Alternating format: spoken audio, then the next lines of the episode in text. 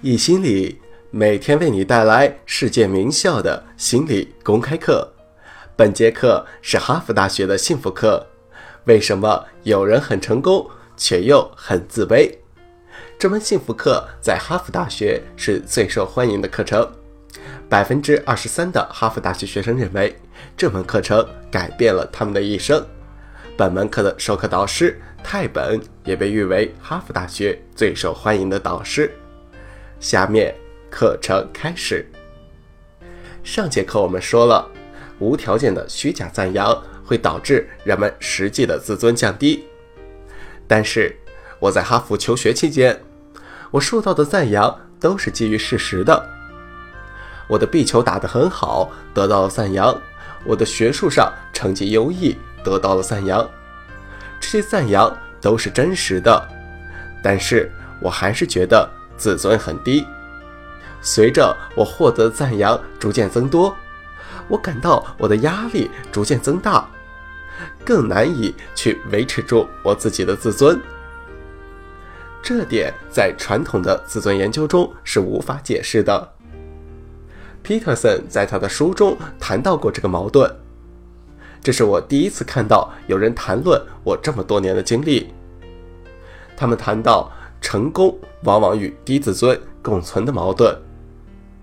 我读一段他们的一个病人写过的一段话：在过去几年，我觉得生活毫无意义。这种状态非常的讽刺，因为我事业有成，亲人和朋友们总是赞美我的外表和智慧。在父母双方的家中，我都是第一个大学毕业生。而且是非常优秀的荣誉毕业生。我在大型会计所有一份很好的工作，我的身边不缺乏女伴。从表面上来看，我的生活非常的满足，但实际上我每天都充满着痛苦和沮丧。六个月的心理疗法帮助了我，我找到了我不快乐的潜在原因。这个似乎和我的低自尊，或者说是自我否定有关。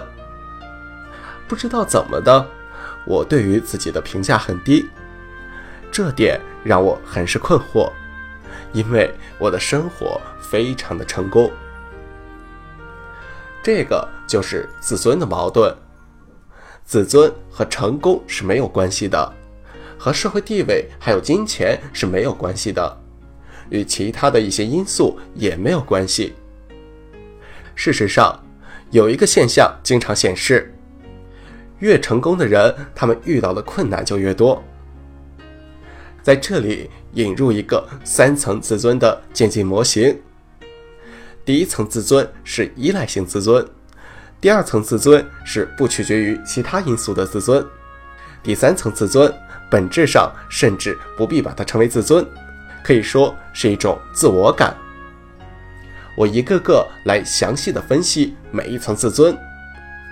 在每一层的分析中，我会从两个部分说起，也就是价值感和自我尊重与能力之间的关系。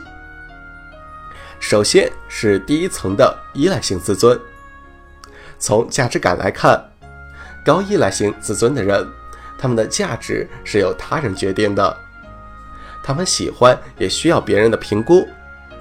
如果我讲座表现的不错，收到他人的反馈让我感觉良好；如果我没有得到正面的反馈，我会感到非常的糟糕。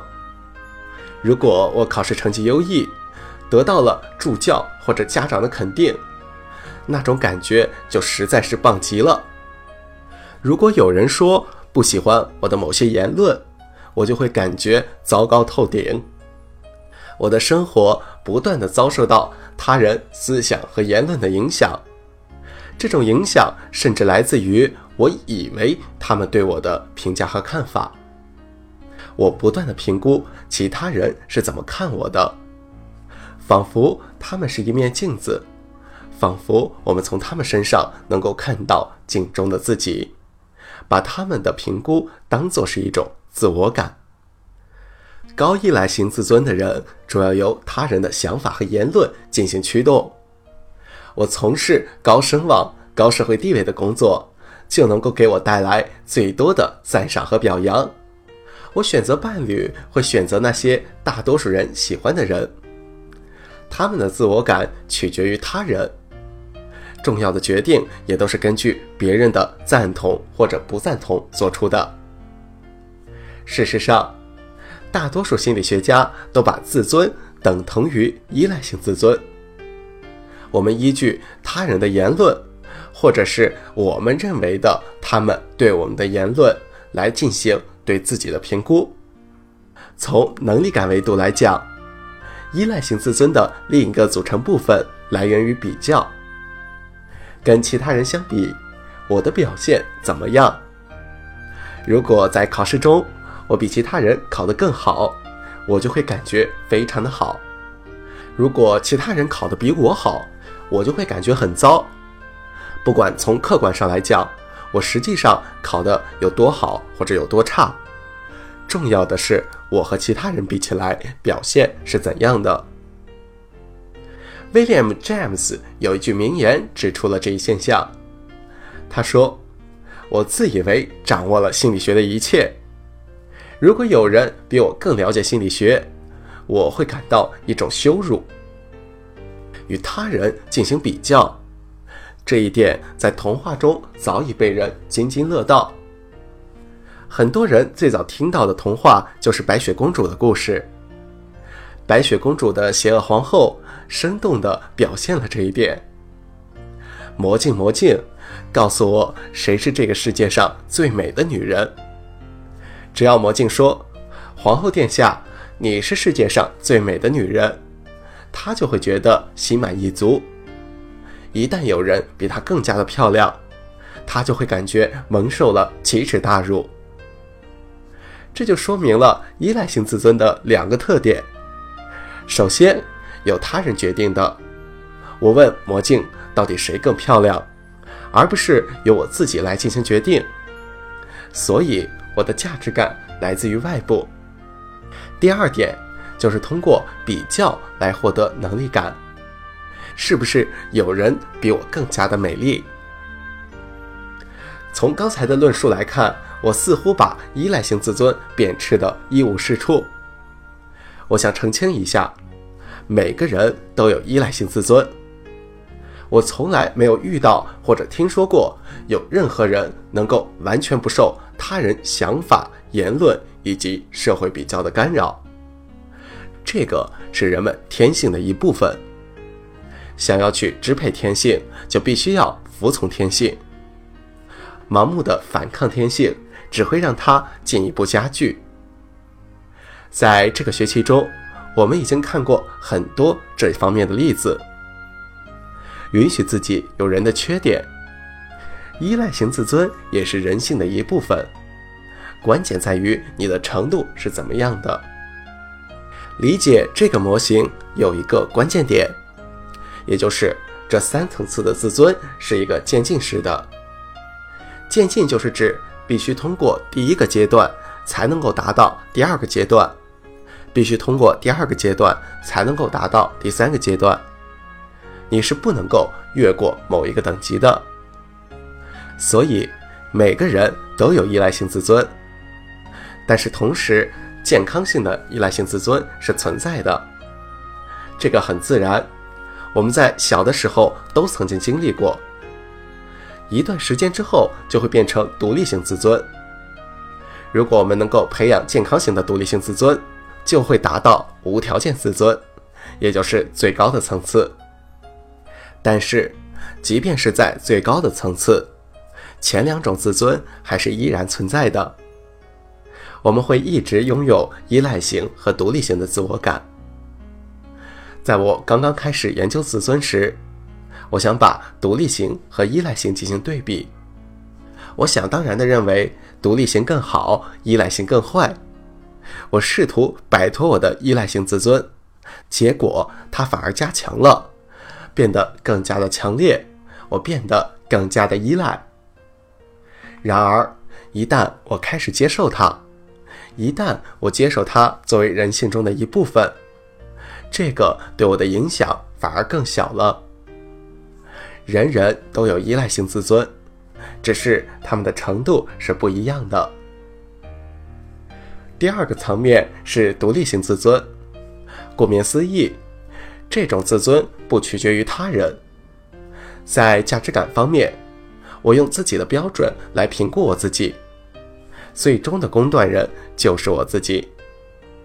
我会去参考和听取其他人对我的意见，但是最终还是由我自己来决定。在能力感方面，我也不再去和他人进行比较。而是着重和自己进行比较。我进步了吗？我是不是过去写的更好？我的数学和学期初相比是不是进步了？我是不是能够开始运用更多的积极心理学知识了？我不会去和室友进行比较，无论他懂得比我多还是比我少，我只关注我自己的进步。我最喜欢的一位哲学家。曾经这样评价过有依赖性自尊的人。我们说想寻找真相的时候，真正的意思是我们希望自己是正确的。许多依赖性自尊的人说：“我真正追求的是真理，追求高尚。”但是实际上，我们的动机是为了保护自己免受批评，免受负面的评价，去避免我们那种依赖他人的自尊变得更低。所以，不同于那些说想要寻求真相，其实只希望自己是正确的人，拥有独立性自尊的人，他们才是在真正的寻求真相。第三个层次是无条件自尊。从多个角度来说，这个甚至不算是自尊。从第一部分价值感来说，它既不取决于他人的评价，也不取决于自我的评价。我有充分的自信，我不参与任何的评价。其次，这种自尊的能力感是相互依赖的。我不去和他人进行比较，我不去和自己进行比较。我处在一种状态中，我和他人是相互依赖的，但是又怡然自得的。比如说，一个高依赖性自尊的人写书，他的动力主要是获得那些赞赏和表扬。高依赖性自尊的人，他们会把自己的书和他人进行比较；而那些高独立型的人格，他们写作的快乐和满足来源于比过去写得更好了，以及他们对于这本书的自我评价：这本书是否写得真正的好。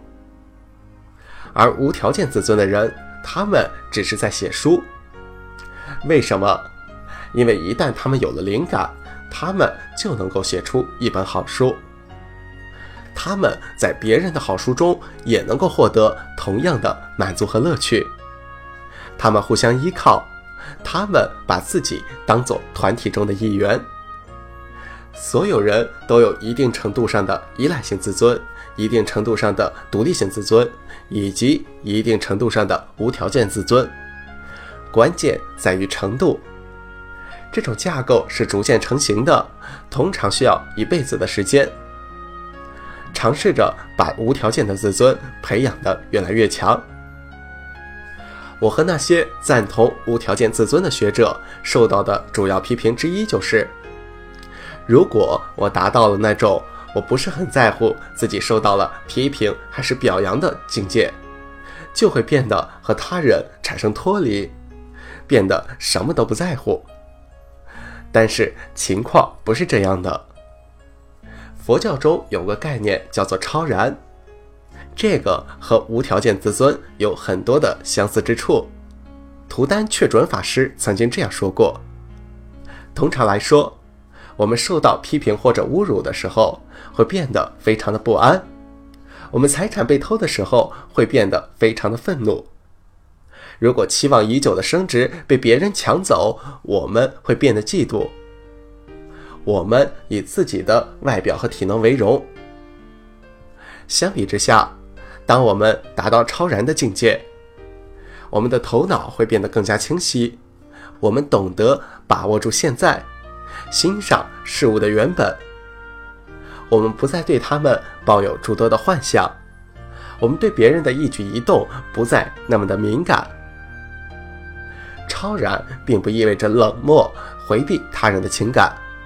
相反，当我们超然之后，我们和他人的关系变得更加的和谐。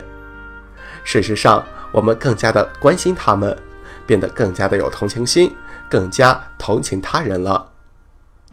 超然和无条件的自尊，只是让我们去远离那些羡慕、嫉妒、高傲、自卑和他人进行对比的情绪，我们和他人融为一体。这就是研究结果。事实上，你可以把无条件自尊比作去看电影。你在电影院看电影的时候，你和电影中的角色产生了共鸣。当他们经历艰难困苦的时候，你的内心中也同样经历了一回。而当他们最终获得成功的时候，你仿佛觉得你自己也获得了成功。你能够和他们融为一体。为什么呢？因为你的自我不再受到威胁。他们的成功没有威胁到你，他们的美貌也没有威胁到你，因为这个只是电影。想象一下，如果我们拥有这样一种情感，想象我们在现实生活中拥有这种情感，这样的人会多么的强大！培养自尊，培养无条件的自尊是需要时间的，这个是一生的过程。就好像是在学走路一样。我们学走路是怎么样的？一开始我们不会，在一段时间后我们会站起来，但是仍然需要帮助。